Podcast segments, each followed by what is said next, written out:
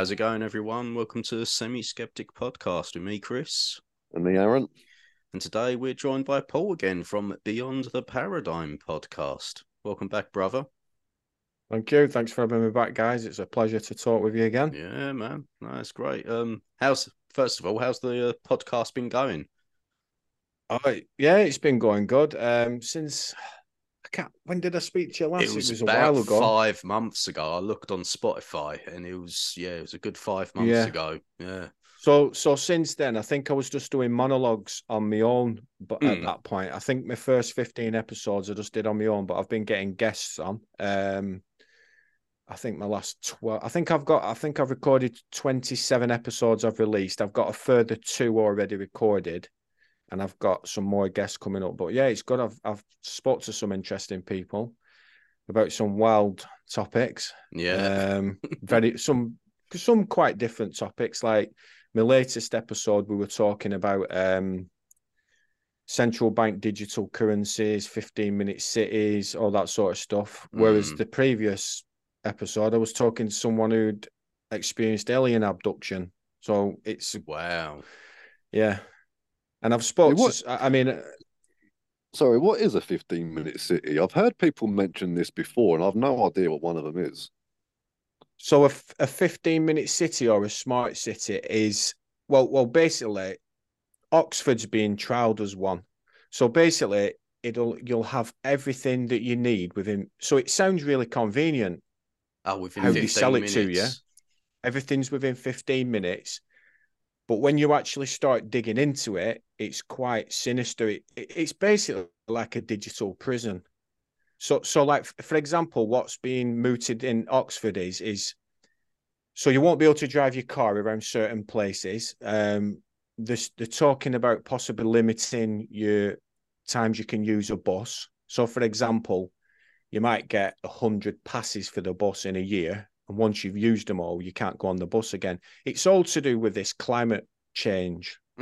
It's the next invisible enemy, isn't it? We've had COVID, the scamdemic, and now we've got climate change, which is a planned thing anyway. The conflating climate change and pollution, it's not the same thing. Climate change doesn't exist. Pollution does. We do pollute things. No one's disputing that.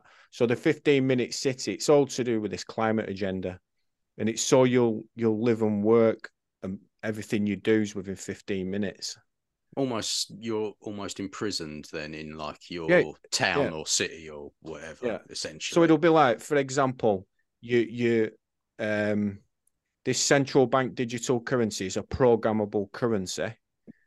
Now you can leave your 15-minute city, right? But your programmable digital currency is not going to work somewhere else. So how long are you going to stay there when your money doesn't work?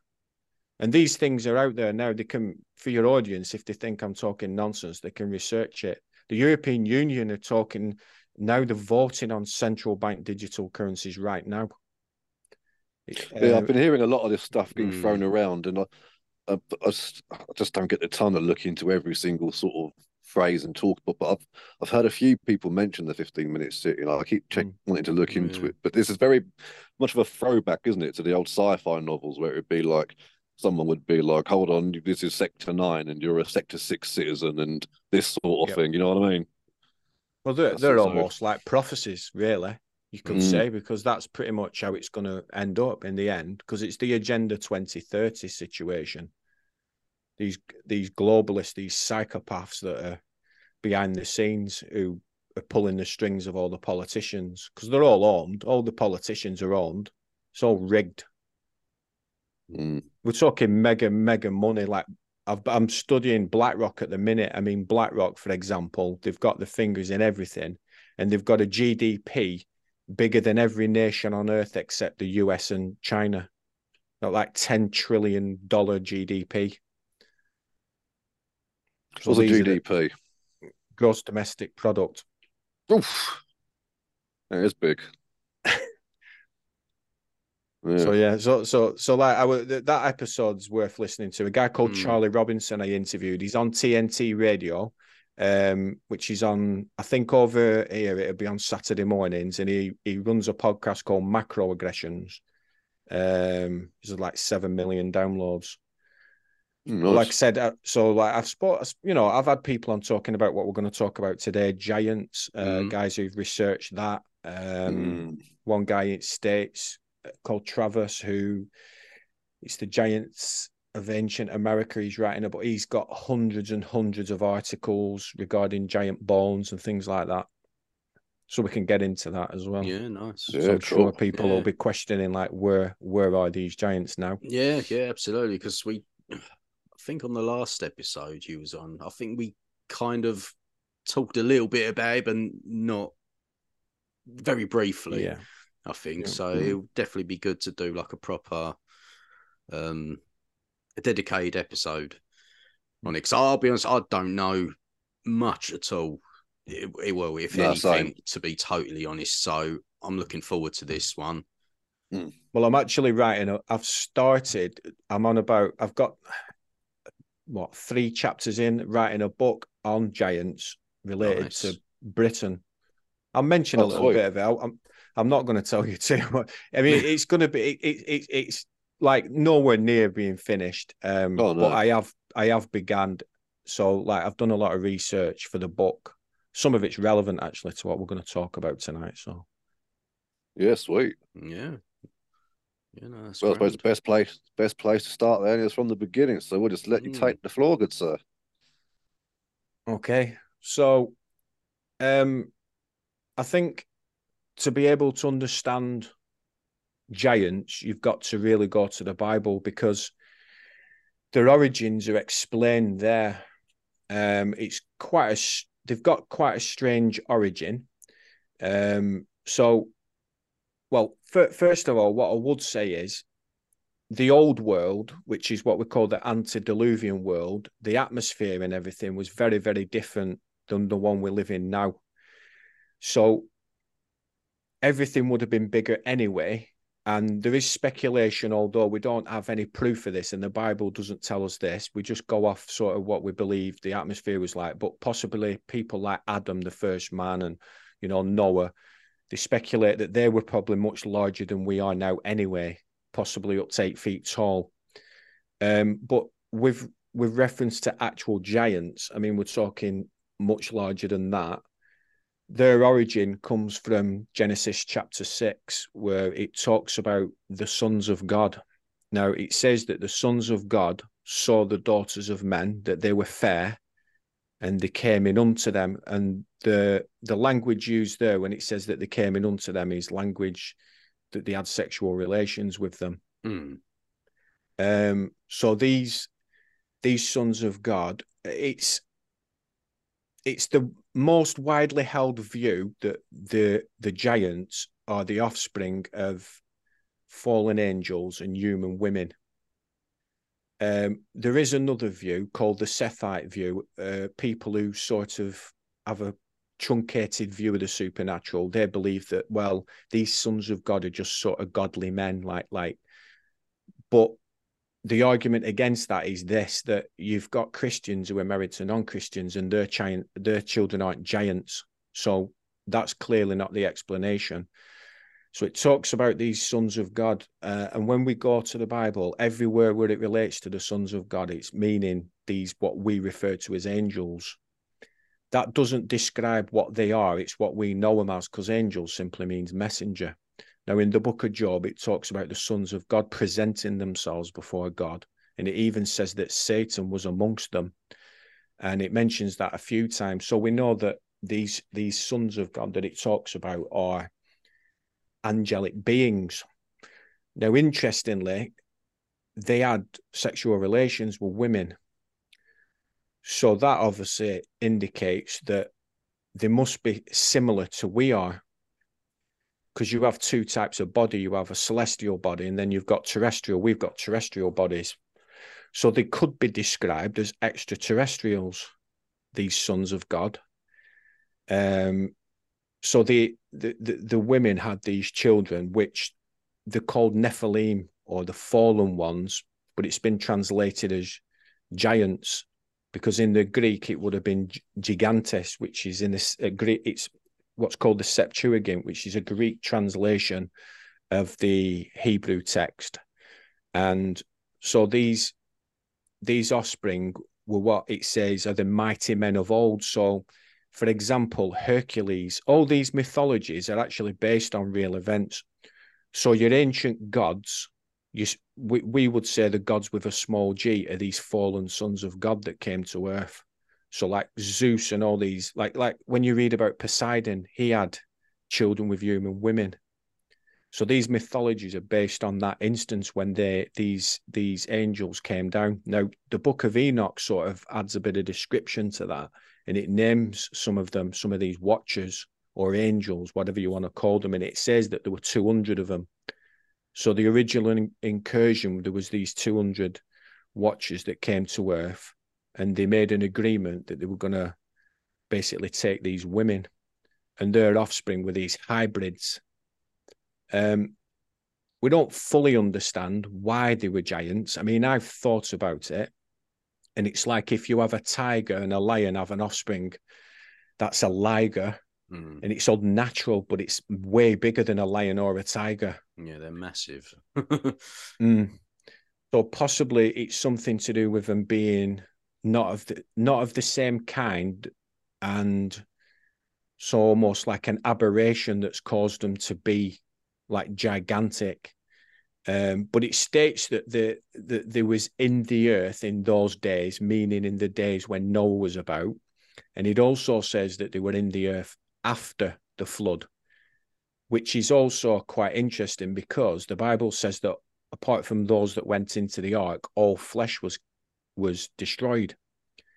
So we're not fully sure as to how there were still giants after. Some believe that there was like a second incursion of these other fallen angels that came to earth, or possibly that maybe Noah's daughters-in-law, I can't remember, maybe Ham's wife, I think it is.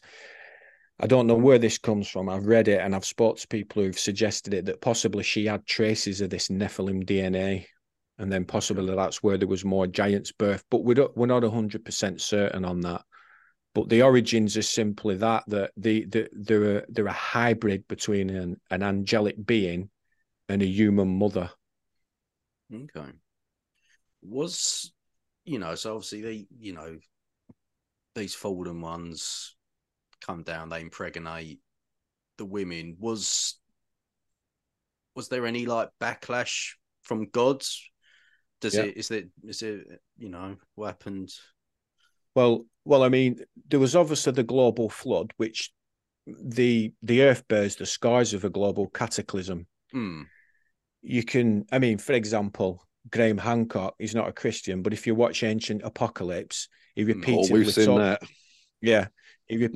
talks about a global cataclysm, and he goes to different places where they talk about lots of waters come through here. Yeah, because that's the global flood that it's talked about in Noah. Now, every civilization on Earth has a flood story. Everyone, every single one. They're all, you know, the Hawaiians talk about it. They, you know, their version of Noah, he was on a big canoe and all this type of stuff. There's all slight variations, but it talks about that the people on the Earth at the time, their hearts were continual evil, meaning they only ever did evil. Now, these Nephilim, these fallen ones, I mean, these were violent. They were killing people, eating them. Not only was the human women had giant children, they was also messing with animal DNA as well. So when you look at things like Lord of the Rings and Chronicles of Narnia, they're probably not far off what that actual world was like at the time. That's where you get the mythologies on minotaurs and all these types of things and mermaids, because these fallen sons of God were messing with the DNA of animals and everything. So the backlash was that God flooded the earth. And then these original 200 watchers, it talks about them being in... Jude talks about it, and also Peter. And Peter uses a phrase which is only used once in the Bible, and he names the place where they've been sent to, and he calls it Tartarus. Now, in the King James Bible and some of the others, it'll say that they were chained in hell. But if you look up the original word, it's not actually the same word. It's the only word at the time it's used, and it's called Tartarus. So we believe that these original watchers that fell, that had these children with these women, are now in a place called Tartarus. It's like in the underworld, and they're reserved there for darkness until the final judgment. Now, interestingly, the devil, Satan, who's the leader of the fallen host, he wasn't involved in that incursion. He wasn't involved with these original 200 watchers, so we don't fully know what his place was in all that, like whether he suggested it to them or what. I mean, he took a third of the other angels with him, so there's a third that have fallen and two-thirds that aren't, but these original 200 watchers, that was the ones messing around with these women. And I mean, they were teaching mankind all types of things. It talks about them teaching them how to make weapons, how to basically make drugs, pharmakia, and all that. The Book of Enoch elaborates on this a little bit. So there was, it's basically the exchange of knowledge in exchange for these women, so the outcome was there was a judgment upon the earth, and then these original watchers were then chained in darkness in Tartarus. What's interesting there as well is that obviously if you were to take a third of 200, you'd be left with 66, which is, of course, is very close to the devil's number. But another thing as well, I don't know if this correlation has been made before, perhaps I'm mistaken, but obviously in the Bible, whenever a number's mentioned, it's never by coincidence. It's always they're never picked at random. No. So I wonder if these 200 angels, sorry, that you mentioned, or 200 sons of God, do you think there's a correlation between that and perhaps the 200 legion who turned into pigs and cast into the sea? Well, yeah, I mean, the legion, that possibly could have been up to 6,000. We don't know, because a legion was a different amount of, I think it was at least 200. Yeah, but I mean, if I remember, there was 200 pigs that were cast into the sea or something. But if there's could be something like linked there, perhaps.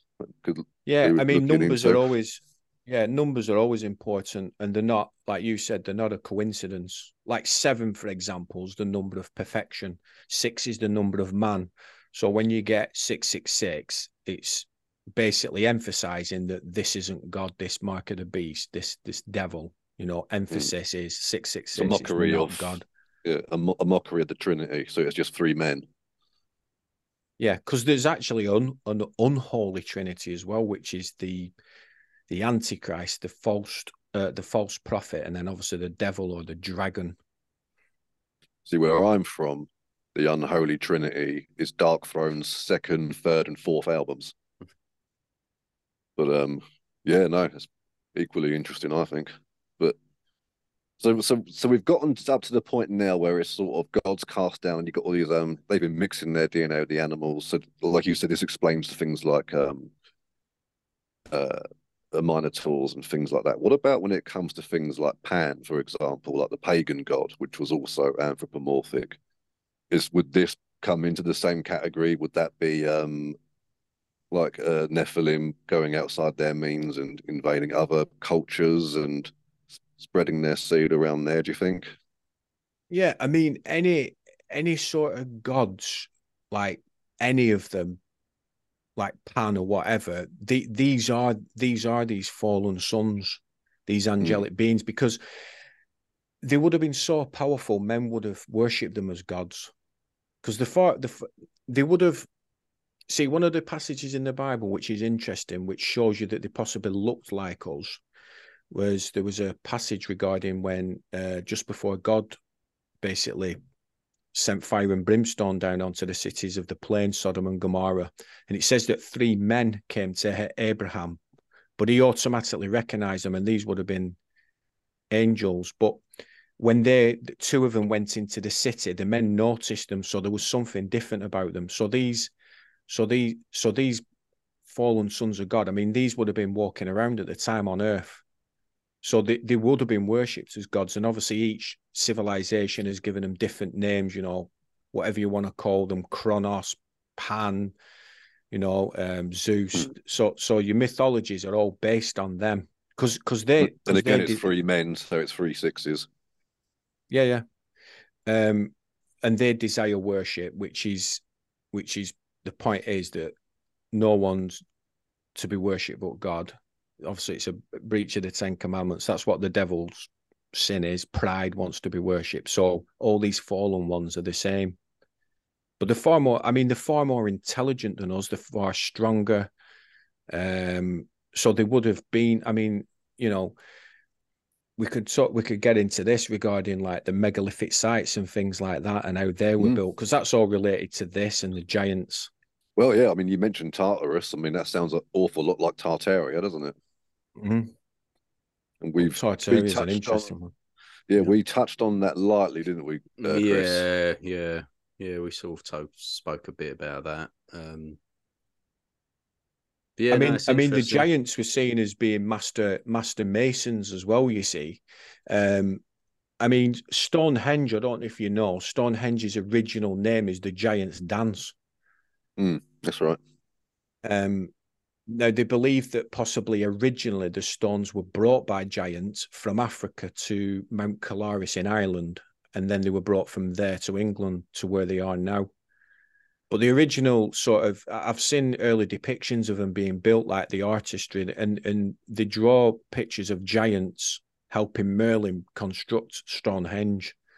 So this history of giants is for me as a Christian, it's important because there's a reason why it's been obfuscated from the public. And it's quite an important, it's an interesting topic, but it's actually important because it goes against the theory of evolution, because obviously evolution's teaching us that we're getting sort of cleverer and better. But if there were these giants, you see, who were far more advanced than us, well, that shows that we're not evolving. We're actually stupider and weaker. And these were, because they're made out in history, giants are made out in history to be sort of stupid and, but they weren't. They would have been, because they were half angel, so they would have been far more intelligent and stronger than we are. So they would have been possibly worshipped as demigods. They would have been like the kings at the time. Because if you look at some of the ancient artwork, you can have smaller figures worshipping these larger individuals that are on thrones who are much larger. So these would have been these giants, these demigods, like Hercules. He would have been one. When you say giant, how big are we talking? Well, I think the originals, I think you could say up to 30 feet.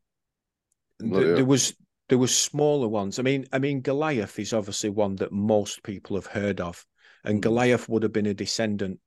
Now, see, when we talk of giants, there's different tribes. So we say giants, but there was actual tribes of them. Now, Goliath was from the tribe of the Anakims. And he would have probably been around 9.5 feet.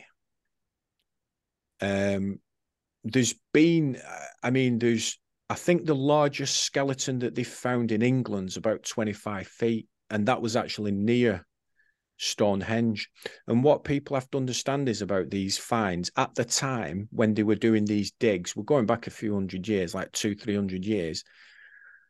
Politicians and high-ranking people at the time would have actually turned up to these digs and everything and put their name to these things to say, yeah, that, they were found and they were this size and everything. So they would have been big. There would have been some big boys. Oh, sorry, go on. Yeah, I have listened to guys who've said things like for example, I'll give you an example as to why the Book of Enoch's not included in this canon of scripture, because it talks about giants in there, and the measurement it gives is in an old measurement which is called ells.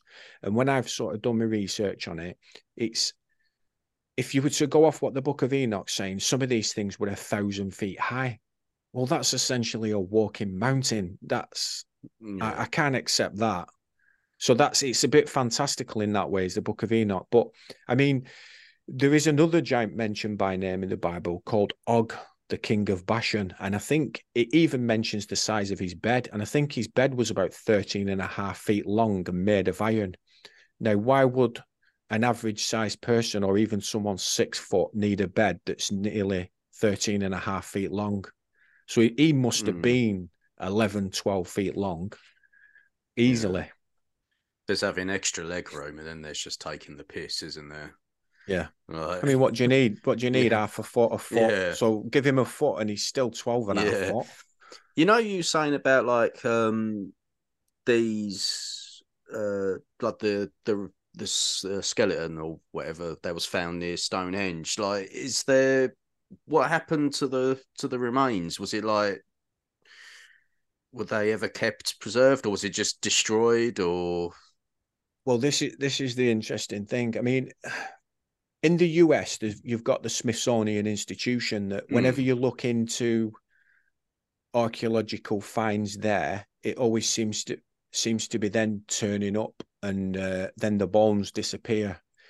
I mean, if you look into sort of the archaeological finds over here, you can, I mean, I've started doing some research for my book, and you find there is a lot of articles that sort of talk about them. I mean, from what I understand, they did have a giant, I don't know if it was a full skeleton or part of it, on display at a museum in Keswick a number of years ago, but I think that's possibly not there anymore. But it's the way I see it, if you've seen Raiders of the Lost Ark, and at the end when they box the Ark up and then they take it away, and they say to Indiana Jones, we've got our best people on the job, our best men on the job, and they box it up and they put it away in a warehouse. These bones will be hidden away in like different museums in the basements or whatever, because like I said, there's a what they're trying to do, they're trying to protect the theory of evolution. They're trying to protect it. And that's why I was saying that the giants are very, very important, because they were advanced. There's so many, there's hundreds and hundreds and hundreds of articles over here of giant skeletons being found. Every civilization on Earth has stories of giants, has mythologies of giants, has places named after giants. For example, obviously I've named Stonehenge, Giants Dance, Giants Causeway, Northern Ireland. You've got the Wheel of the Giants, which is in the Golan Heights, Gilgal Rephaim, the Wheel of the Giants. So every civilization talks about that giants. That chalk picture we've got as well on the side of that hill. CERN Abbas giant.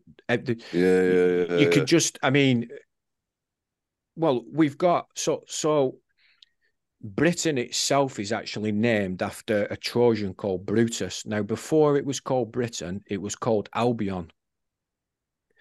And Albion was said to, there's two schools of thought as to why it was called Albion. One is that Albion was a giant, and he was given basically what's now Britain as like a place to go and conquer. I mean, I think his brother Bergion went to what's now modern day France, would have been Gaul at the time.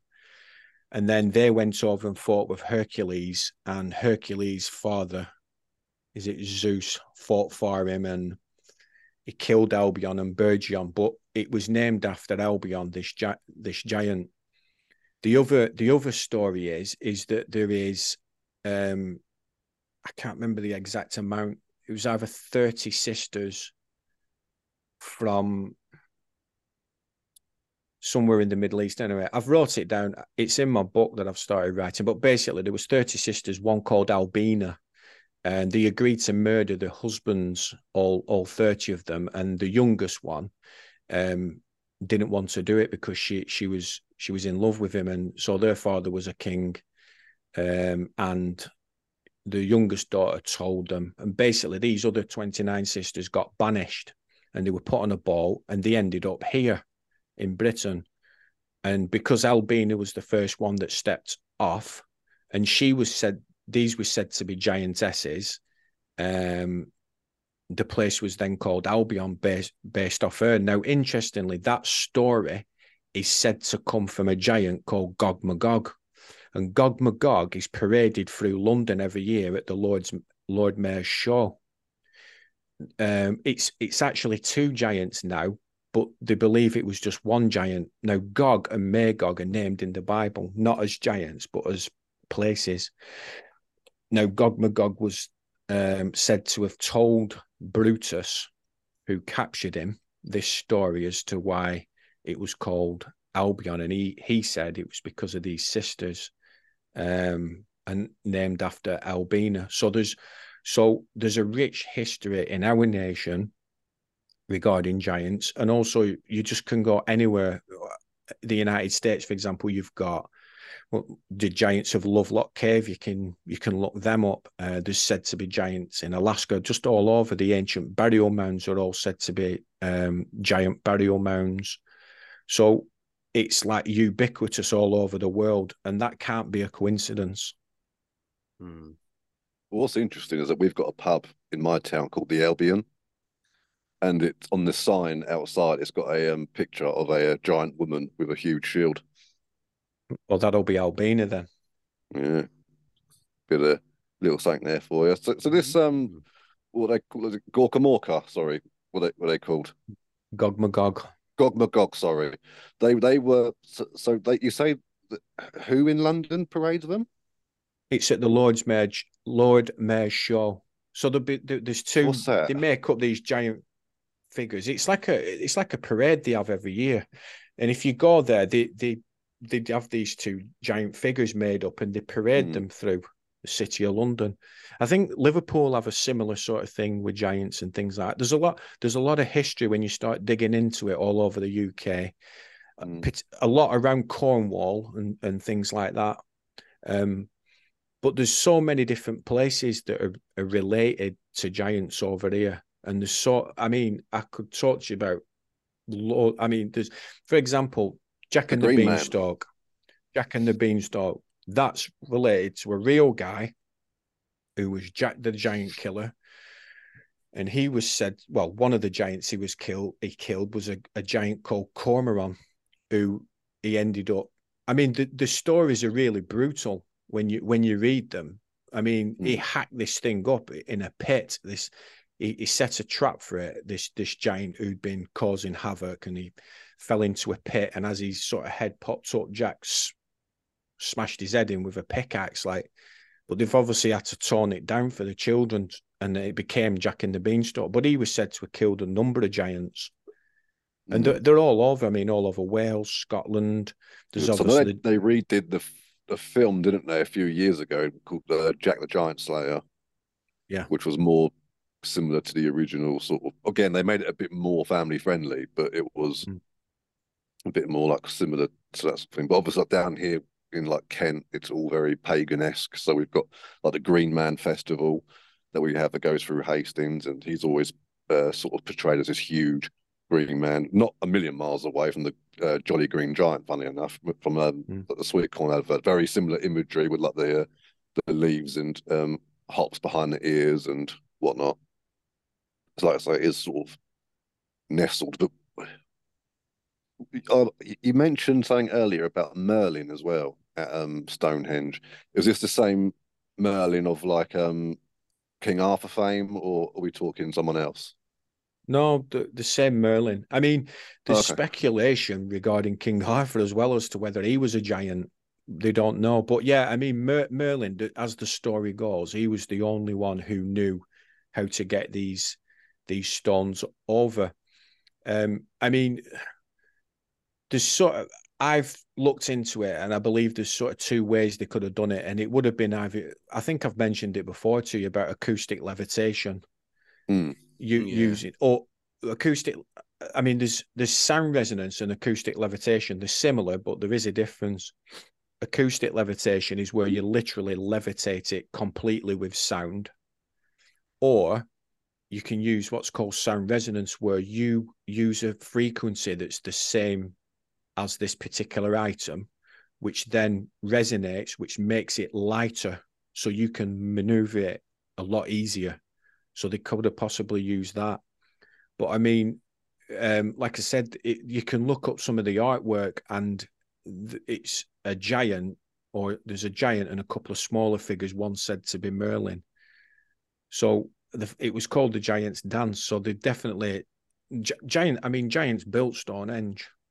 You can't, the mainstream tried to tell you, you know, oh, they got these stones onto logs and they rolled them, or they possibly went through the sea. Well, there were, I don't know if you know, but the outer circle stones are called sarsen stones, and they weigh up to 40 tons in weight. They believe they're from around 20 miles north of Stonehenge, I think. But the blue stones, now these are the interesting ones, right? Because they're smaller, but they weigh between 3 to 4 tons, so they're not light. But they're from Presella Hills, which is in South Wales, which is approximately 180 miles away. So how did they get them there? Now, there was a group back in, I think it was around 2000, called Mentor Presella. And they attempted to move one of these blue stones from the quarry there in South Wales. It took them a full day to move it 1 mile. They eventually got it to the coast, this full team of guys doing it the traditional way, what the mainstream teach you, that you're rolling it on these logs or whatever, dragging it. And then it was put on a raft, which they said they would have brought them on these rafts. As soon as it went on the raft, it sunk, and that was it, over. But obviously, the mainstream, if you start talking about giants and acoustic levitation and sound resonance, you're just going to get laughed at. Mm. But they'll still, if you ask them, well, how did they do it then? Well, we don't know. Yeah. But they don't want to think outside the box, you see, no. Because they've got their little box that they're in. They're evolutionists. They don't believe in supernatural things, so that's not true. And giants, yeah, well, we know we've got stories of giants, but they're just stories. They weren't really giants. That's the attitude that you come up against. Do you ever see that video of that guy messing around? This is years old, like back when YouTube was a new thing, and there was this engineer playing around with a speaker or something, and he had it facing upwards, and he put a bowling ball on top, and he could make the bowling ball resonate with these frequencies that were so low we can't hear them, but if he was like up the volume or frequency or whatever, he could decipher the distance of the ball away from the speaker, just moving it up and down like it was nothing. Yeah, I've seen fascinating stuff. Yeah, I've seen a few videos actually on sound resonance and acoustic levitation on YouTube, where it shows them lifting even smaller rocks with it, and also a guy who shows you the sound resonance thing. And the video shows, you know, like 50 megahertz, and he'll do like he'll whack what I can't remember. He hits something and it doesn't do anything. And then when he uses something the same frequency, you see this thing move. So like it's a art as well, don't they? The coloured, like powdered chalk, they'll spread it out, and by activating certain speakers, it'll move the chalk around and make a picture. It's really fascinating, really cool stuff. Very clever. Because I mean, obviously that would have been, I mean, people will just go, oh, you're talking about magic. Well, no, we're not. Magic is like, so it's not magic, but they're going to say that because they don't understand. It might look like magic, but you're using sound. Yeah. There's scientific grounds for it, at the very least. Yeah, and you're using it to your advantage, really, isn't you? Yeah, exactly. It's the same as like breaking wine glasses with your voice, same sort of thing. It's exactly the same thing. Yeah. So this again. So we're sort of like go back to you mentioned about King Arthur being a giant. You say there's like speculation surrounding that. Where does that speculation sort of come from? Because like obviously there's a very large debate on whether or not like King Arthur even exists, isn't there? Yeah, I mean, we're not 100% certain whether he was a real person or not. But if you just, when you start looking into giants and the mythologies, you do get, you come up across things that, like, for example, one of the giants that they found near Stonehenge, they speculated that it was King Arthur. Who knows? I mean, I couldn't even tell you why they speculated, but like you said, we don't even know whether he was a real person, but it's just interesting that they even speculated that he was a giant. But it's just basically down to folklore. There's no actual real evidence to say that he was or he wasn't. So where did you find out about this 25-foot giant by Stonehenge? There's a website called Ancient Origins, and there is a guy called Hugh Newman. He's an English lad from, he's from Wiltshire actually, and a guy called Jim Vieira from the United States. He did a program. It's on Discovery Channel with his brother. Can't remember the exact name, but it's to do with looking for giants. But basically, that Jim Vieira and Hugh Newman wrote a book called The Giants of Stonehenge in Ancient Britain, and it's part of their research. If you go on Ancient Origins, it lists the 10 most notable finds of giant bones, and it's on there. Okay. There'll be something worth linking underneath in the old description, I think. Yeah, absolutely. Because I remember I found an article maybe a month or two ago that I sent over to you, Paul, which was... They found some huge coffin and it had a massive sword with it as well. Yeah, and I mean, there's been a lot of coffins and weapons and stuff found. I mean, one of the guys I interviewed actually from States who lives in Texas, he was contacted by another podcast that he'd been on, a podcast called Blurry Creatures, and they contacted him to say they'd been given some information regarding a riverbed near where this guy called Travis lives. And they'd been suffering a drought. This is this year. They've been having a drought. And there was actual giant footprints that have been there for centuries. But when, obviously, it's been raining, you can't see them because of the river. Now, he went down there and he's documented them.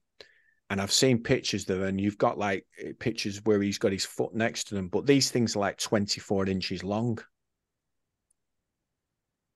What kind of... river bottom is it? Like, are we talking like clay or mud? Well, it looks like it's dried up mud, but I think from where the footprints are, I think whatever the material is that they've sunk into, it's like a permanent footprint. So even when they fill up, these footprints, after it dries up again, they're still there. Yeah. Okay. So it's like into the bedrock. Yeah. And I mean, he's documented them all, measured them, and then you see like pictures of his foot next to it with his boot on, and it's just not like way small. I mean, 24 inches. Yeah. He measured them. How many of these footprints are there? Not 100%. There's a number of them. I'd have to check it. He's put if your listeners want to go to the Giants of Ancient America Instagram, he's got thousands of followers. This guy has hundreds and hundreds of articles, but you can find the pictures on there and view them for yourself. Oh, nice. Yeah, I have to check that out. Yeah, because a lot of the time when they're like, oh, we found a footprint, it's like, well, where's the rest of them then? Either this bloke can hop 10 miles at a time, or do you know what I mean? We get that a lot. Yeah. Yeah. Oh, yeah. It's a bit, yeah, if there's several of them there, then that's worth it. It was ancientorigins.com, was it? I think if you just type Ancient Origins in Google, it'll come up. That's the one that tells you about the sort of 10 skeletons. And then there's the Giants of Ancient America. That's, if you go on the Instagram, you'll be able to view the pictures on there regarding the footprints. But I mean, there's so much out there, information-wise, especially newspaper articles regarding giant finds. Yeah, I'm just looking at the pictures now. It's fucking massive. I'm just on Ancient Origins. Well, and it's, I'll give you an example, right? So, I mean, I'm not a sports follower. I don't watch sports, but I know this guy called Shaquille O'Neal is a basketballer. Apparently, he's massive. I've read it somewhere. He has size. Is it 20? It's something 23. Ridiculous. Yeah, it's size 23, right? Which relates to his foot being 16 inches long. These are 24 inches long. Yeah, Shaquille O'Neal's a beast. So it's just to think he's got an extra. This has got like an extra 8 inches. Yeah. On top of that, that's like an extra hand. Yeah. It's big for this. I mean, there is a guy, I think he's South Africa, is worth looking up. I think he's called Michael Tellinger, and I think he has some artifacts as well regarding giants. because this guy as well, this Travis, whose pictures you've just been looking at, he has descriptions of weapons that have been found and everything, and some of them are huge. Yeah, I've seen ones before where they've been like, because a lot of the time when this comes to weapons, I sort of always hear the same sort of thing, like, oh, they're just ceremonial. But it's like, but surely you have to be able to lift them in a ceremony as well. Mm, yeah. Like carry them, you know what I mean? Like when you give a general a ceremonial sword, it's not like, here you go, mate, here's your 20-foot sword. It's like, well, bloody, I'm going to do with this. Where is this going to go? Do you know what I mean? Yeah. So it's like, so that always, because I'm at the same time, I'm not saying, oh, it blatantly belonged to Giants, but at the same time, I think, really? Ceremonial for who? Yeah. Yeah. It's like architecture as well. When you look at some of the old buildings and you see the doorways and you see your average side person stood next to them, and these are like 40 feet higher than them, and you think, right, okay, so we're building doorways that size for who? And the ancient sites, when you look at, like, you know, you go to Cuzco in Peru and places like that, and the size of these blocks that they use, and they're in up in mountains, they built these full megalithic sites. Like, how did they get there? Hmm. I think if you look, into Jim Vieira as well, he's an ex-stone mason, and he talks about how these giants were actual master masons and master geomancers. Yeah, because it's when you look into things like Tartaria as well, like as we mentioned earlier, you look into some of the Tartarian buildings, of course, you know, the huge doors, the high windows, the very high ceilings. I mean, what do you make of that? Well, obviously, I mean, Tartaria is very, very interesting as well, because they talk about the giants of Tartaria. I mean, for me, and what your listeners need to understand is, like, when we're talking, so we're not just saying, right, okay, the Bible says that there are these giants. Well, you know, some people don't believe the Bible, so they'll be like, well, why am I listening to that? Well, okay, you might not listen to that, but you've got all this ancient mythology and folklore. But on top of that, you've got actual newspaper articles, you've got architecture, you've got claims of giant bones being found, and, like, you've seen them footprints and everything. So when you start, I mean, I believe in giants anyway, because the Bible tells me, I'm a Bible-believing Christian. So that, but that aside, you can put all this evidence together, and it's a compelling case that they were, you know, like I said, we've got places named after giants. Why? Because they were memories, the memories from an ancient world. I mean, if people can believe that we had humongous lizards that we now call dinosaurs, why can't they believe that we had humongous humanoids? Yeah, yeah. Well, like you said earlier, you were talking about, like, how the atmosphere was different back then. That's how we had megaflora and megafauna, because the air was, like, they had, like, so much more oxygen in it. Everything could grow larger, and they've done these experiments now, even with leeches and snails and things like that. They can just compare the two from the same species, put them in different atmospheres, and one will grow much bigger than the other. You know, that's why we had the giant sloth, the what was the name of that massive orangutan thing? Gigantopithecus. Yeah, Christopher Walken did the voice. And then you, and like just stuff like that, like they say, like that's all, like the mega fauna from this atmosphere thing. So scientifically, like, if you wanted non-secular evidence, there's some there, you know.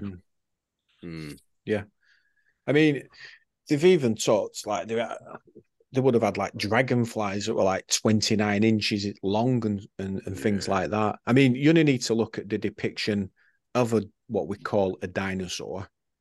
Did you say the fossil cavity... the other month of the dragonfly that was like 34 inches long?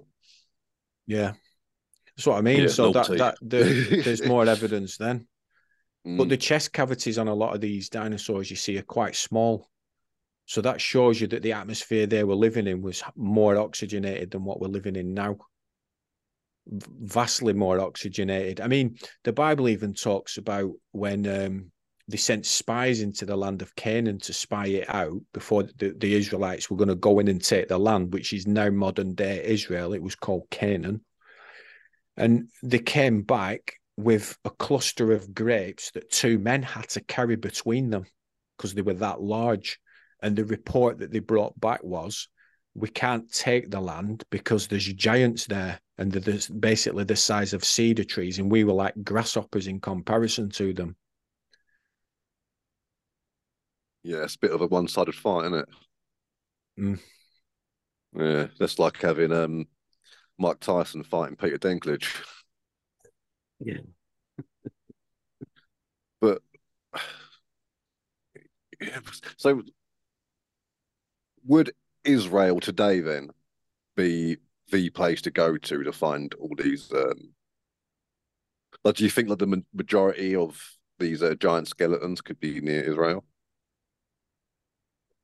There's certainly going to be giant skeletons that, but they're going to be all over the world, because I mean, in the old times, like the antediluvian times, when Noah was around, they weren't all just living in that location.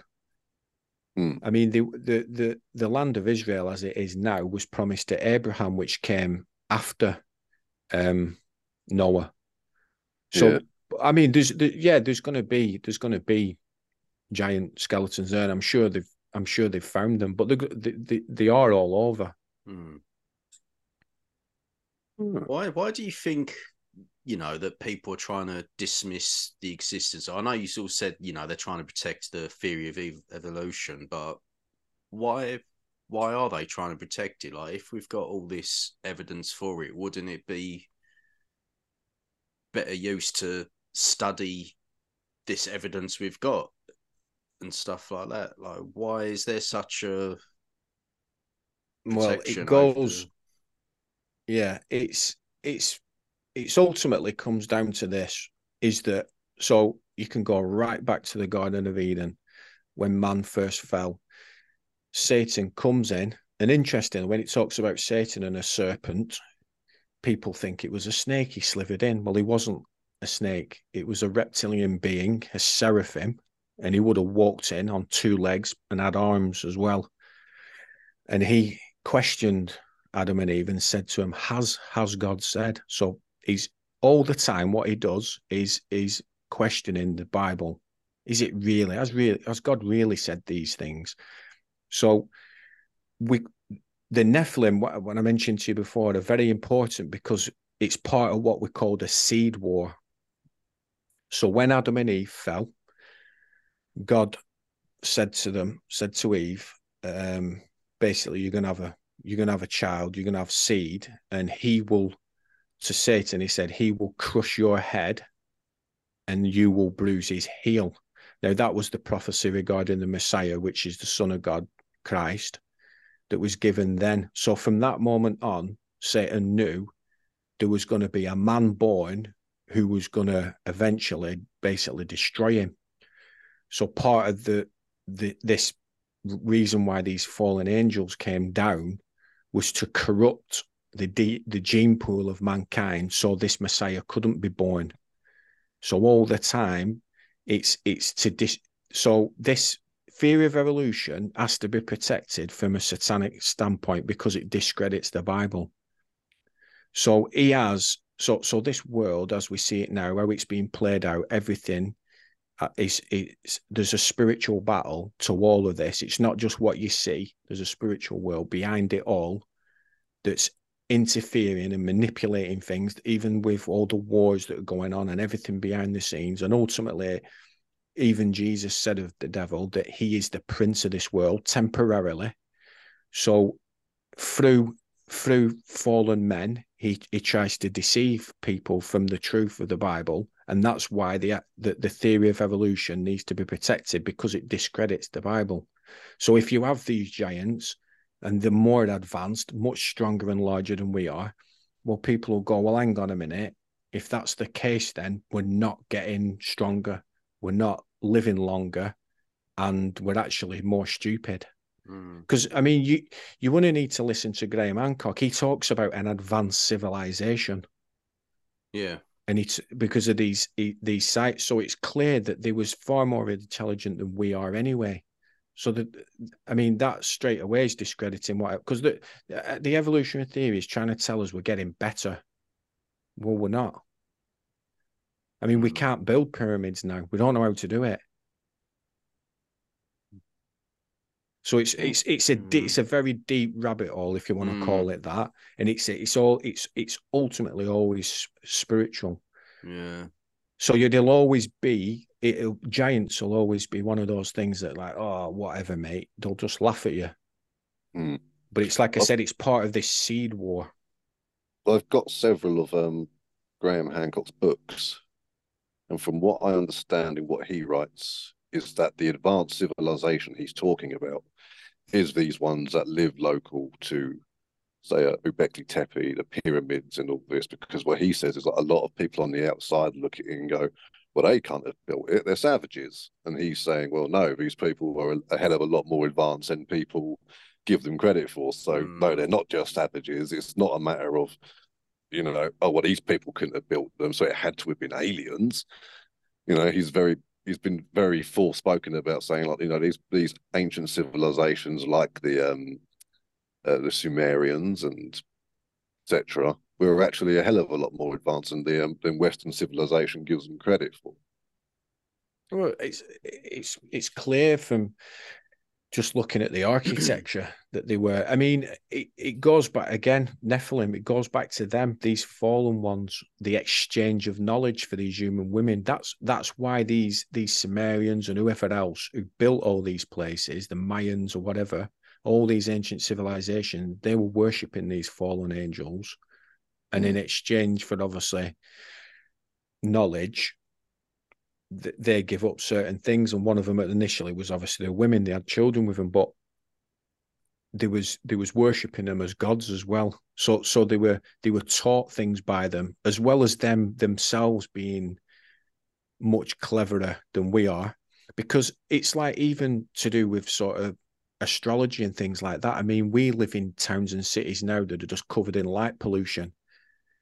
They knew far more about the stars than we'll ever know. I mean, for example, Stonehenge in England is, if you look at they've got a Stonehenge in America as well. And they're perfectly aligned with one another. Now, that can only be done from the air. It's basically astroarchaeology that they're doing to discover these things, but it can only be done from the air. So how have they done it? Like, we couldn't do that now. They're perfectly aligning all these different ancient sites. So well, they were some very, very clever people back in the day, so to speak, where they would spend years and countless years measuring how the seasons ticked by and everything, looking at the skies. They could, these mathematicians, and even today they can show you the maths that they can just measure things very were from the sky. So if they were to build something by the way the patterns in the sky moves and the way it moves, they see like the stars align and all the different what would you call them, the when you see the constellations and the time it takes for them to see the next ones, they can get a good measurement of what something is. So a lot of the time they would sit there and say, oh well, we'll line these up to these stars. But then you got to think people on the other side of the world, they've done the exact same thing. So I don't think it's a coincidence. Well, it's neither a coincidence nor done purposely, I don't think. So, like, if you were to get two complete strangers and block them off, like the partition you got behind you, if there was another person on the other side who you weren't aware of, and on the wall on the far left of you, there was a red dot, and we said to you, point to the red dot, and then we said to the other guy, point to the red dot, we'd be like, hold on a minute, these two people were pointing at the same dot. You know, there's got to be something to this. Well, no, it's just the same red dot. So it's the same with the stars when they've sort of built, and the same with the pyramids as well. It's a lot of like, oh, they all line up to the stars perfectly with each other, and it's like, well, yeah, they were using the same stars. Yeah, so I think the thing is how accurate they are, though, how accurate they're built and everything, and the size of the blocks they use. Yeah. They are impressive. Yeah. Like those ones. Did you ever see that massive wall? What's it called? It's in like, it begins with a T, I think, but they're like these really odd shaped bricks, but they slot together Tesseract. Perfectly. Yeah, yeah, it's absolutely huge, and you can get all these, like, you can't even squeeze like razor blades between each, but they look like crazy paving, you know, like they used to do in the 90s on people's front gardens. It'd be like that, but they slot together perfectly. And there's no mortar. There's no mortar between them. It's absolutely mental. It's like, man, how did they do it? Yeah, like not. Well, even they believe that they heated them up and turned them. This is if you listen to Jim Vieira talk about this. This Mason, that they heated them up and they almost became like a marshmallow. They're sort of like talking about rock, so sort of just before breaking point. Yeah, and they'd slot them together, and that's why they would look molded. And there's no mortar. It's like if you go to Stonehenge, one of the, I don't know whether it's the altar stone, one of the stones in the center anyway, it's got like a scoop mark out of it, like they've scooped the rock out. Now, yeah, you couldn't do those monoliths in Egypt, like the Alexander pillar and stuff, where they've got some of the big ones and some of the ones that they broke by accident had to start again. They've got these big scoops coming out of them. Yeah, so that would have been the same thing. They would have, because it's all related to the giants. They would have known how to heat them. I mean, we're talking serious temperatures here. To turn a stone like that into almost like a marshmallow. I mean, I wouldn't even like to guess how hot they had to get it. But I think like you pointed out there, almost like just before breaking point, and they would have been able to shape them, because you can't if you go to them places, you can't even. You know, you could get a piece of paper and you can't even slot it between them because there's no mortar. Obviously, I know we're talking about giants, but, you know, a lot of people, they always throw aliens into the mix with all these sort of structures. Do you reckon there was anything to do with that? Like, aliens gave the giants this technology or anything like that? I mean, to me, I don't believe in that sort of stuff. But whenever you watch all these programs about it, it's always, oh, alien technology, laser guns, heat rays, all this sort of... Well, the Nephilim and the aliens go hand in hand, because aliens are not from other planets. They're not little green men. These aliens, or actually, I mentioned it earlier, you've got bodies terrestrial and you've got bodies celestial. So an angel, what we call an angel, is not from Earth. So they're not terrestrial, they're extraterrestrial. So the UFO phenomena is actually a supernatural phenomena, because they're interdimensional beings. They're not from other planets, they're interdimensional. And these grey aliens, the typical... So there's various types of alien, but your grey alien... I've interviewed a number of people who have been researching this for a number of years. One guy in particular called L.A. Morzuli. And I've looked into it as well. He describes them as like an avatar. So the grey alien is almost like an avatar. So it's a demon inhabits this thing and uses it.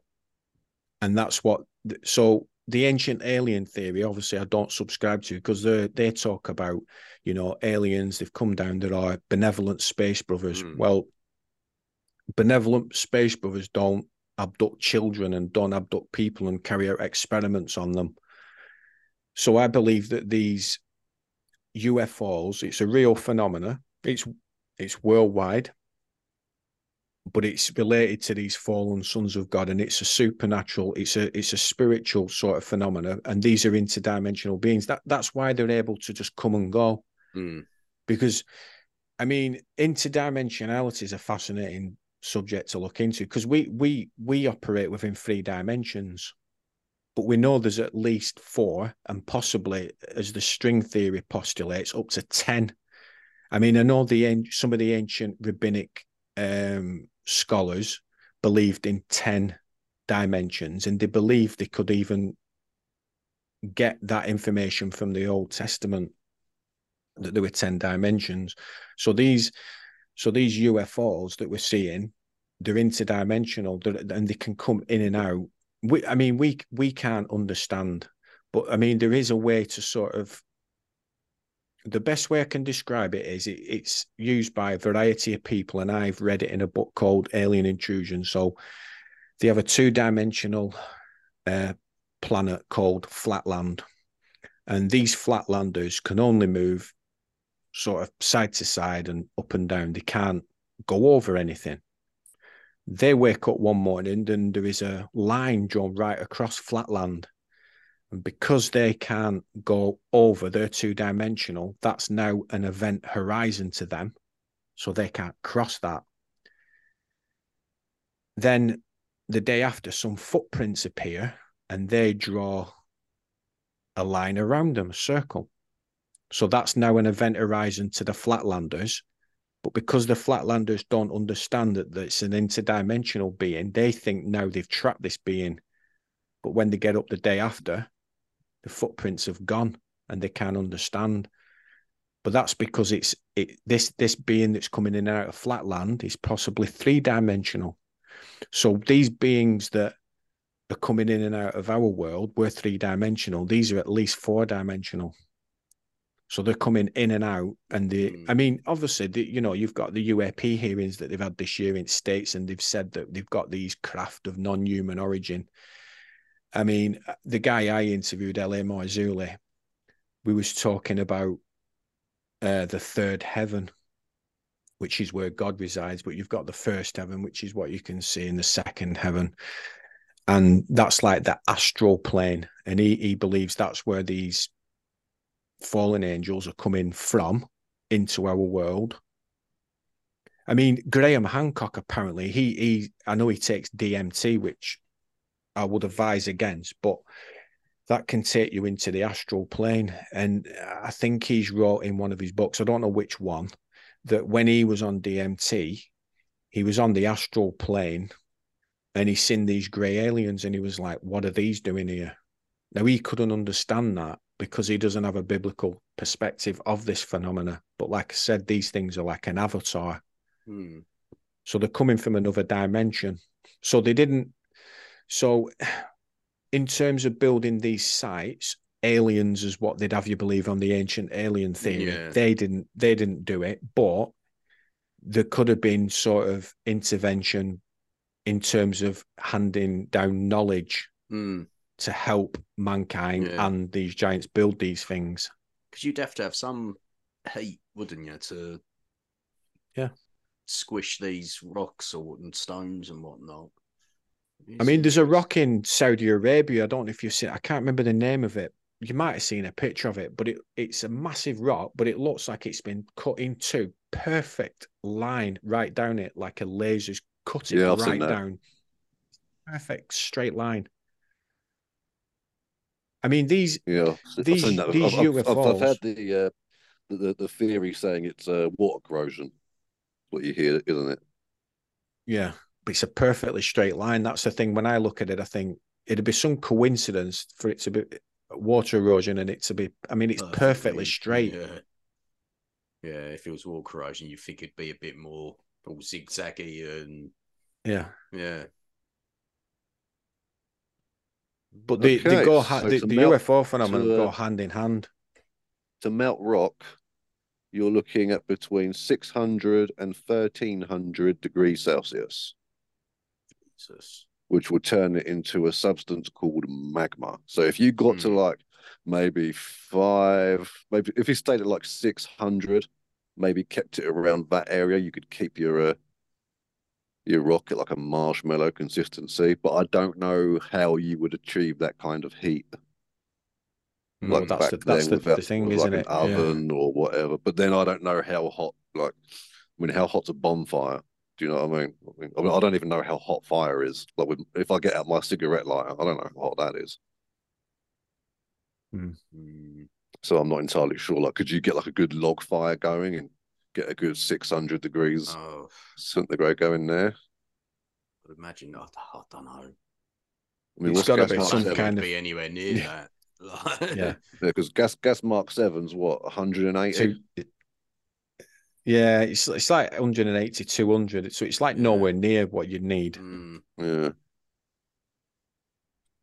Yeah, so I mean, it's obviously there's. So, I mean, possibly they had some kind of ancient technology that we don't know about. Like I said, there's been this exchange of knowledge, so potentially this is the thing we've had before them.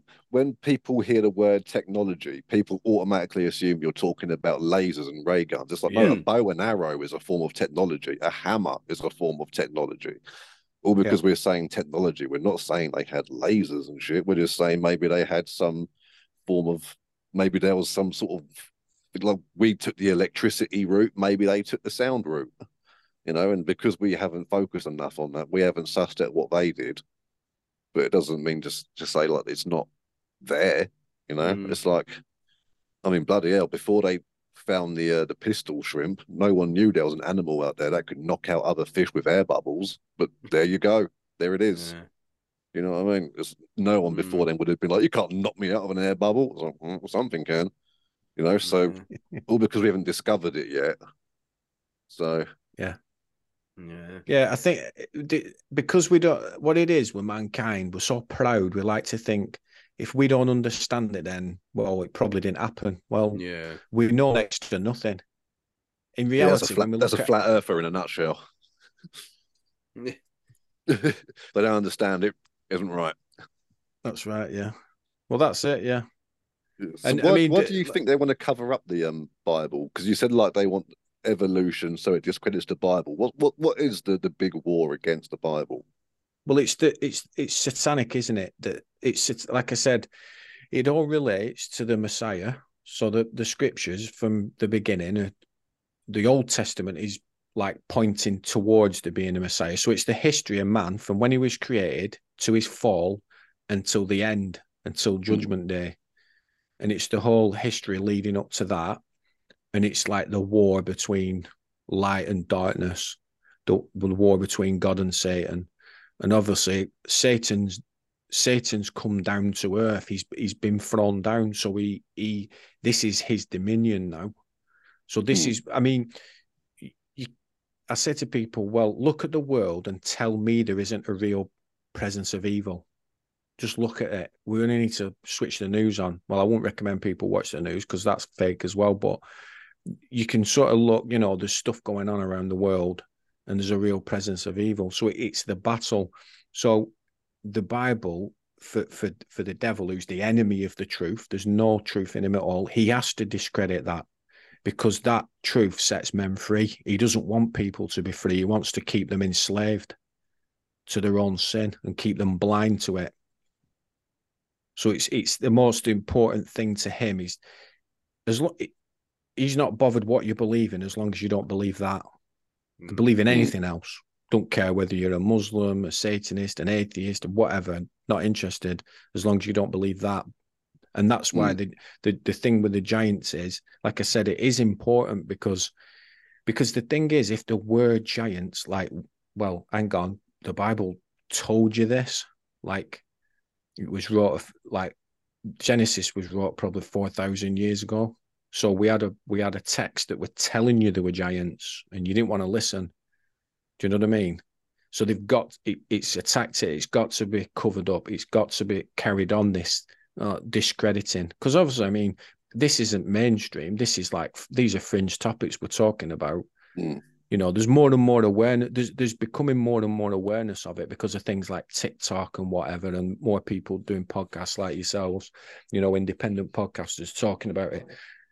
So there is more of it. Yeah, Chris brought up a really good point some episodes ago with another one of our guests, and it kind of got glossed over. But that's why would they hide the giants' bones and be like, oh no, you're not allowed to see this, but they're more than happy to let people see the giant lizard bones, a lot of the and if they wanted to sort of like keep these sort of giants away from us, like why go into the trouble to teach us about these mythologies in school and like give us hints? And if they're trying to keep it away from us, why dangle these hints and clues if it's that much of a taboo subject? Why is it not just completely cast away entirely? Well, I mean obviously they can't completely eradicate folklore you know, oral tradition, it can't be completely got rid of. So instead of being able to completely wipe it out, they just discredit it and make them into fairy tales, and they're just stories for children. Because the Bible hasn't been wiped out, has it? So it's still here. So we've got to discredit it. So discredit these stories as well. Anything that's related to, you know, that might possibly indicate that what the Bible's saying is true. But with relation to sort of the dinosaurs, I mean, obviously, the story behind them is that mankind wasn't around at the same time as them. So they'll let you believe that there were these dinosaurs that are millions and billions of years old, but mankind wasn't around at that time. They don't want you to believe that. So they're quite happy for you to believe in these big lizards. I mean, the word dinosaurs predated by the Bible anyway. I mean, the Bible talks about dragons.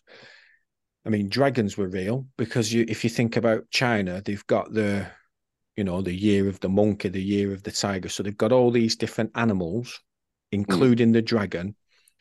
So they want us to believe that they've got 11 real animals and one fictional one. Why would they do that? And like the St. George dragon. And does it, yeah. I mean, obviously, where'd you come in with you that always one? Have. Well, there would have been. I mean, St. George was probably from Turkey anyway. Yeah, it was like, yeah. But still, but, I mean, in terms of, yeah, I mean, dragons could have been. I mean, we'd already Syrian, know how wasn't big he? They were. Was he Syrian?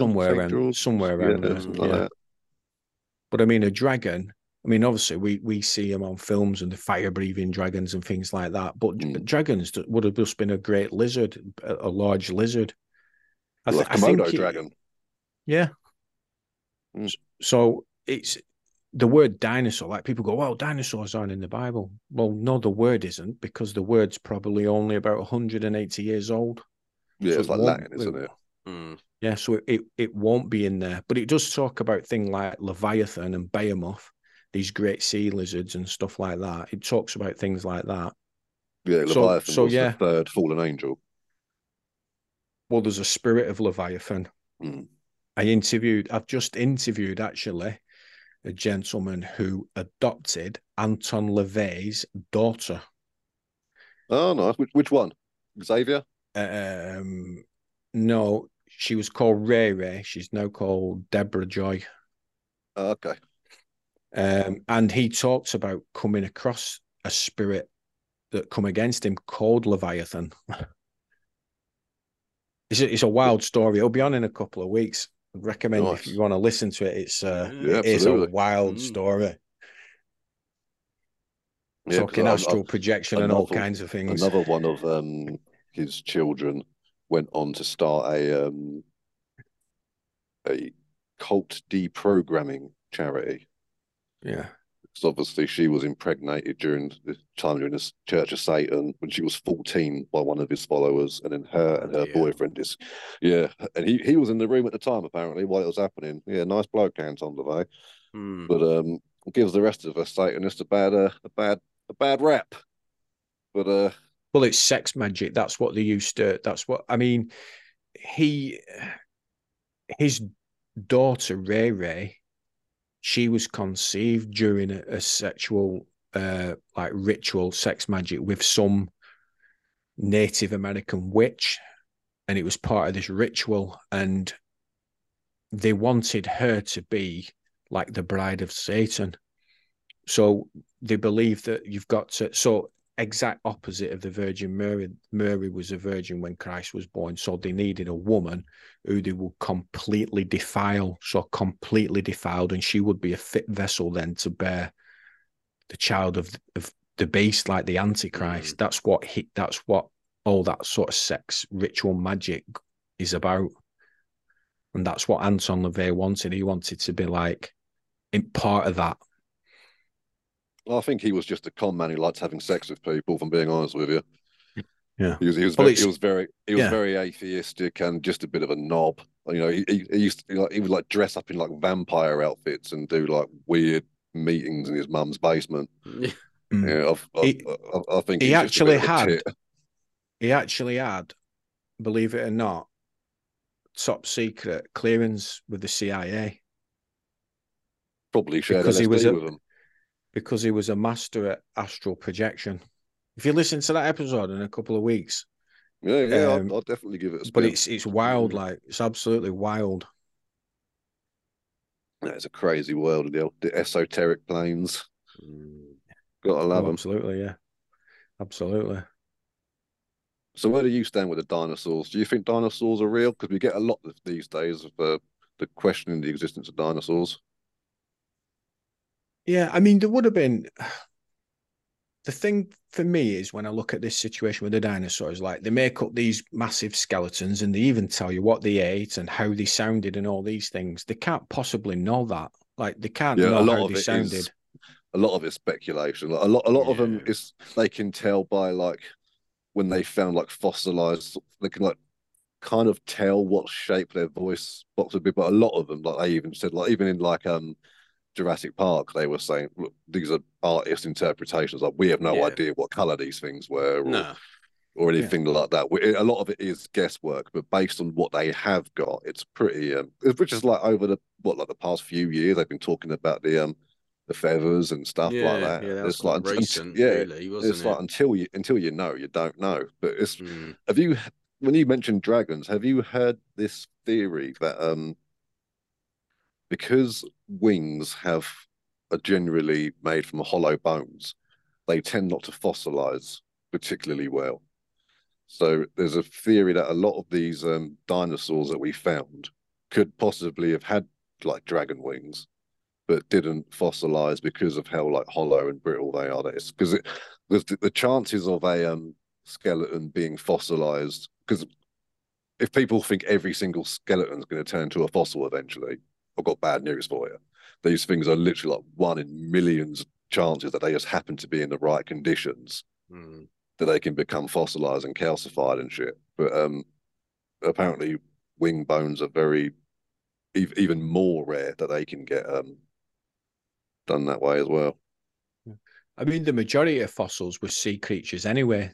Like the majority of the fossil record, like over 90% will be like sea creatures, small sea creatures. Yeah. But one thing... But they found whales in places like the Sahara Desert and things like that, haven't they? Like whale skeletons and stuff. Yeah.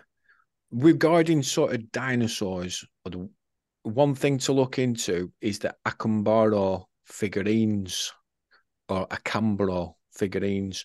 And basically they was discovered somewhere in Mexico, and there's hundreds of these figures and some of them depict human beings riding dinosaurs.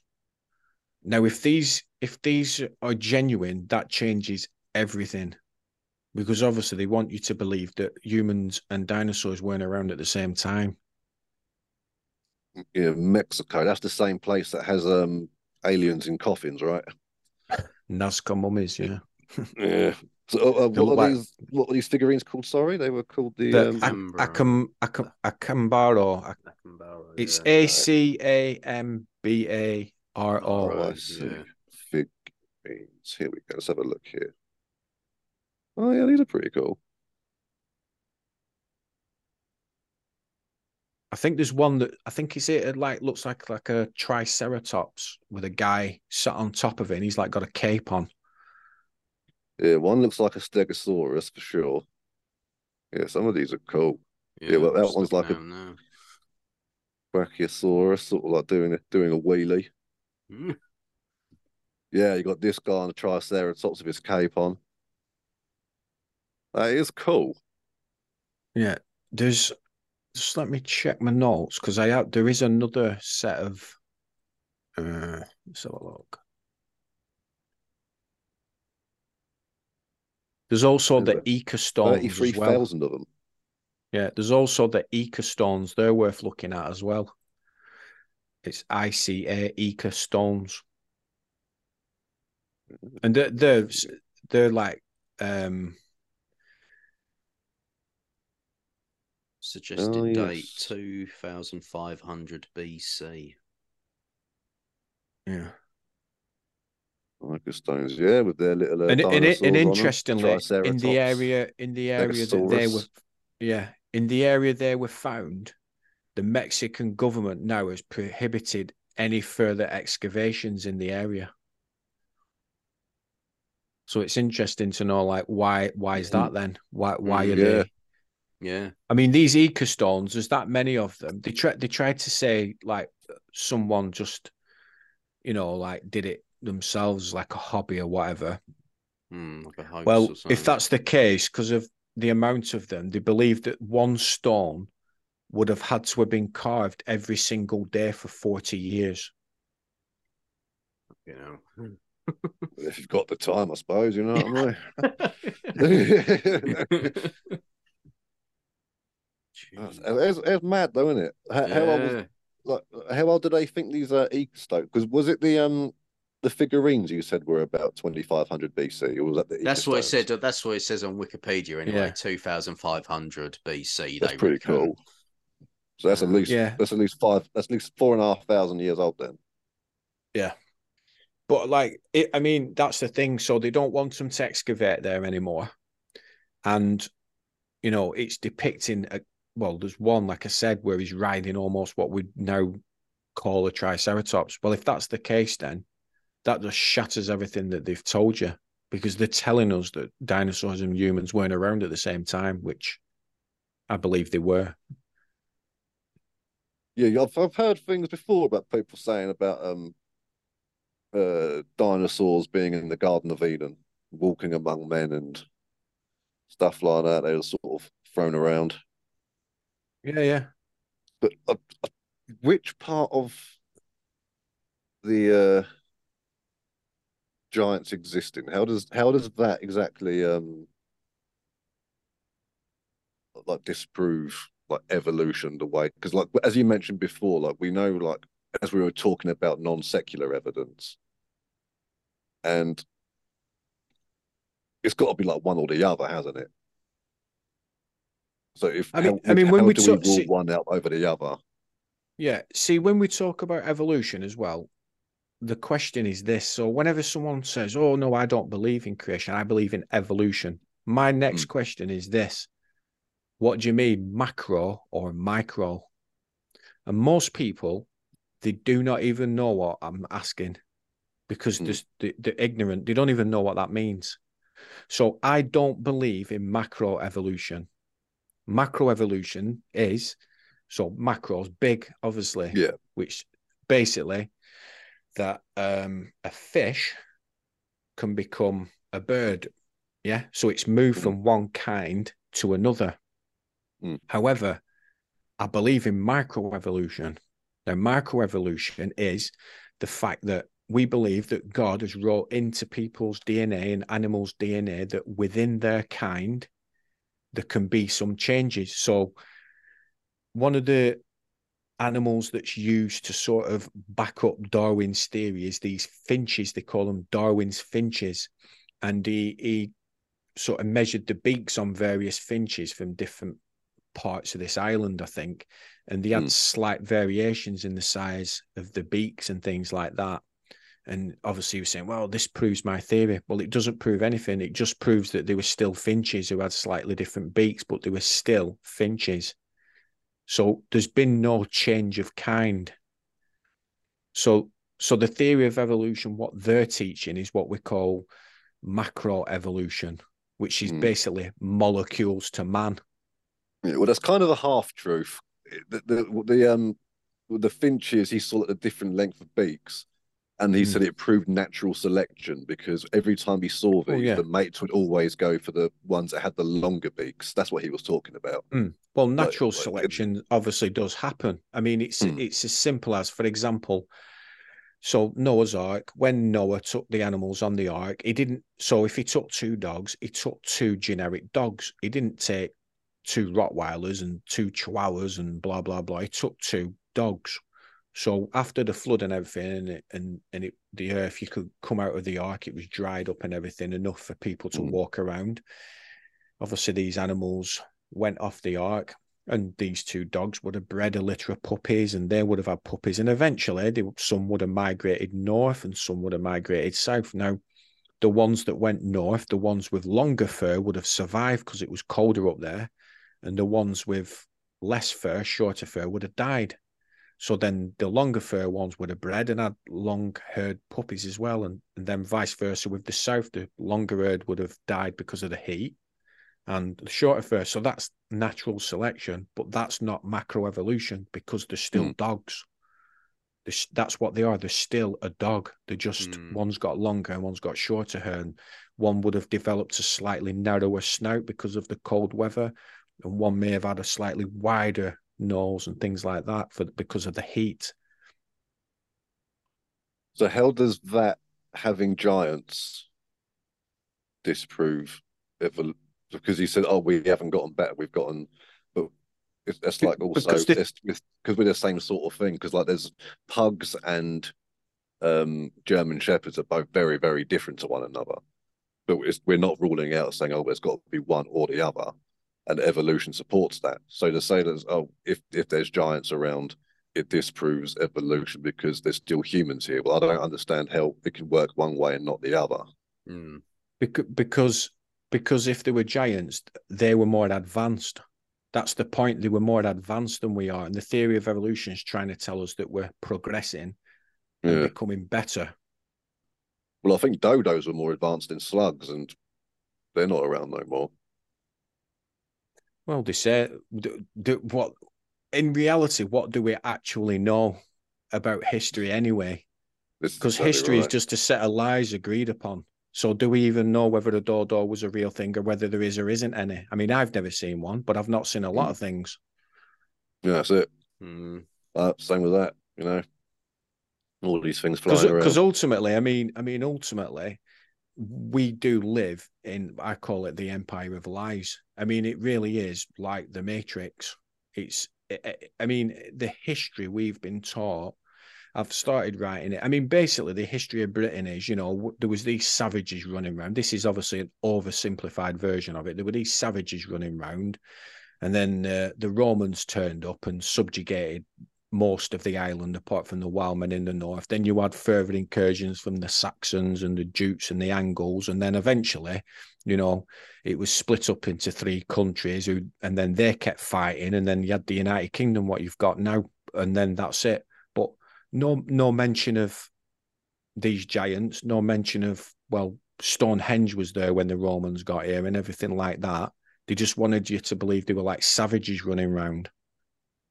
Why tell us these people were savages? Why are this insistent upon there being savages and now we're more advanced?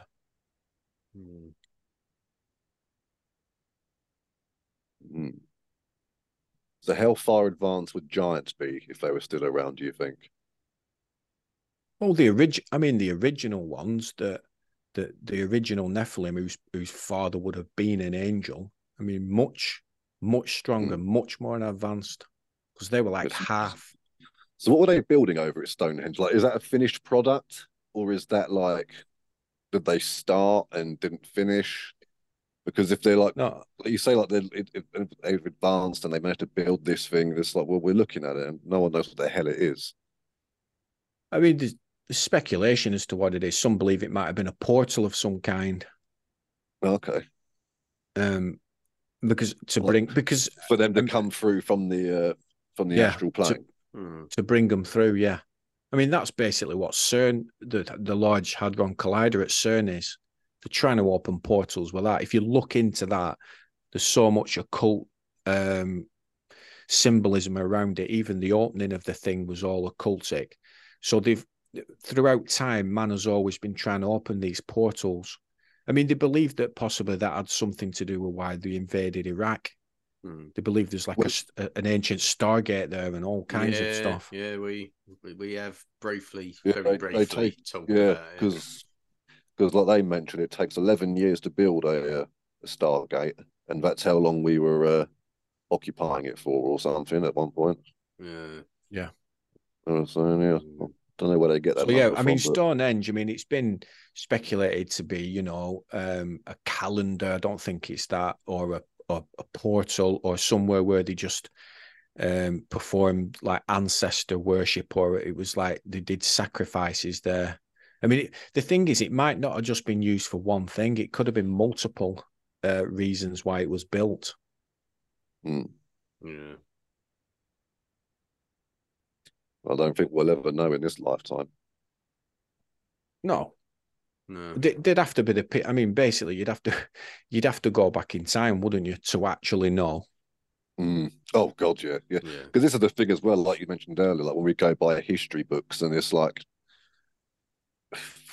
a lot of it is just adding stuff together and estimating with the evidence we've got, which is obviously the only way you can do it. But when they sit there and say, oh, this is what happened back then, it's like, yeah, well, that's not all that happened. That's what we can sort of have evidence for what happened, and it would make sense. But then you can also mix up this way, and it could make sense. Like we said before about like how World War II ended. There's the main narrative, and then there's the one that, like, I think Chris shares with me as well, is that it was actually a Germany were talked into surrendering, and America were like, we'll take you in, we'll say you died, but if you surrender and say we won, we'll let your scientists carry on with their work. And of course, that's where Operation Paperclip comes in, and NASA comes into it, and all this other stuff. Yeah. And all these people who committed these war crimes ended up living this cush life of luxury. And this, like, what you, so you, even though that's something that we all know, you're really going to tell me they're not going to get up to anything else sinister? You know what I mean? They've already got these war criminals living wonderful lives in South America and all this lot. Yeah.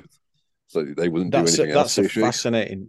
Yeah, that's a fascinating talk. I've actually been researching it for an episode I'm doing regarding finding Hitler. And if you go into the FBI vault, the FBI were taking it seriously. They was taking it seriously that Hitler had gotten out of Germany. I mean, I've been looking at documents that was addressed to J. Edgar Hoover. I mean, the first director of the FBI, he was taking it seriously. So that shows you that. Well, I mean, the fact is, the skull that they apparently had, the Russians, that they claimed that was Hitler's, when they actually did the tests on it, it was a female skull. So straight away, they've been caught out lying. They've been caught out lying with that one. Yeah, it's like when they gave the Chinese government a moon rock, and then they found out it was petrified wood. Petrified wood. Yeah, and it's like, what are we doing? Yeah, it's like you mentioned Tartaria before, the Great Wall of China. Well, the Great Wall of China, all the watchtowers face into China. Well, if you're building a defensive wall, your towers aren't going to face in. They're going to face out. Yeah. So that should suggest then that the actual Great Wall of China wasn't built by the Chinese. And some speculate it's actually the Great Wall of Tartaria, and they were built it to keep the Chinese out. Yeah. I don't know if history suggests anything, and particularly current events, China like keeping their people within their space. So it wouldn't surprise if back then it was a matter of going to keep people from escaping. There's a lot of that going on, so who knows? But no, I think Tartaria is a very fascinating subject, and I know Chris likes to poo-poo it with his science and his fancy logic and his practical answers. Only about the free electricity and your logic. You always got to turn up and ruin everything. Yeah, always one sensible one. No, I would like to cover a bit more on Tartaria, though. Yeah, like to do another episode about it, like with the mud floods and stuff. Yeah.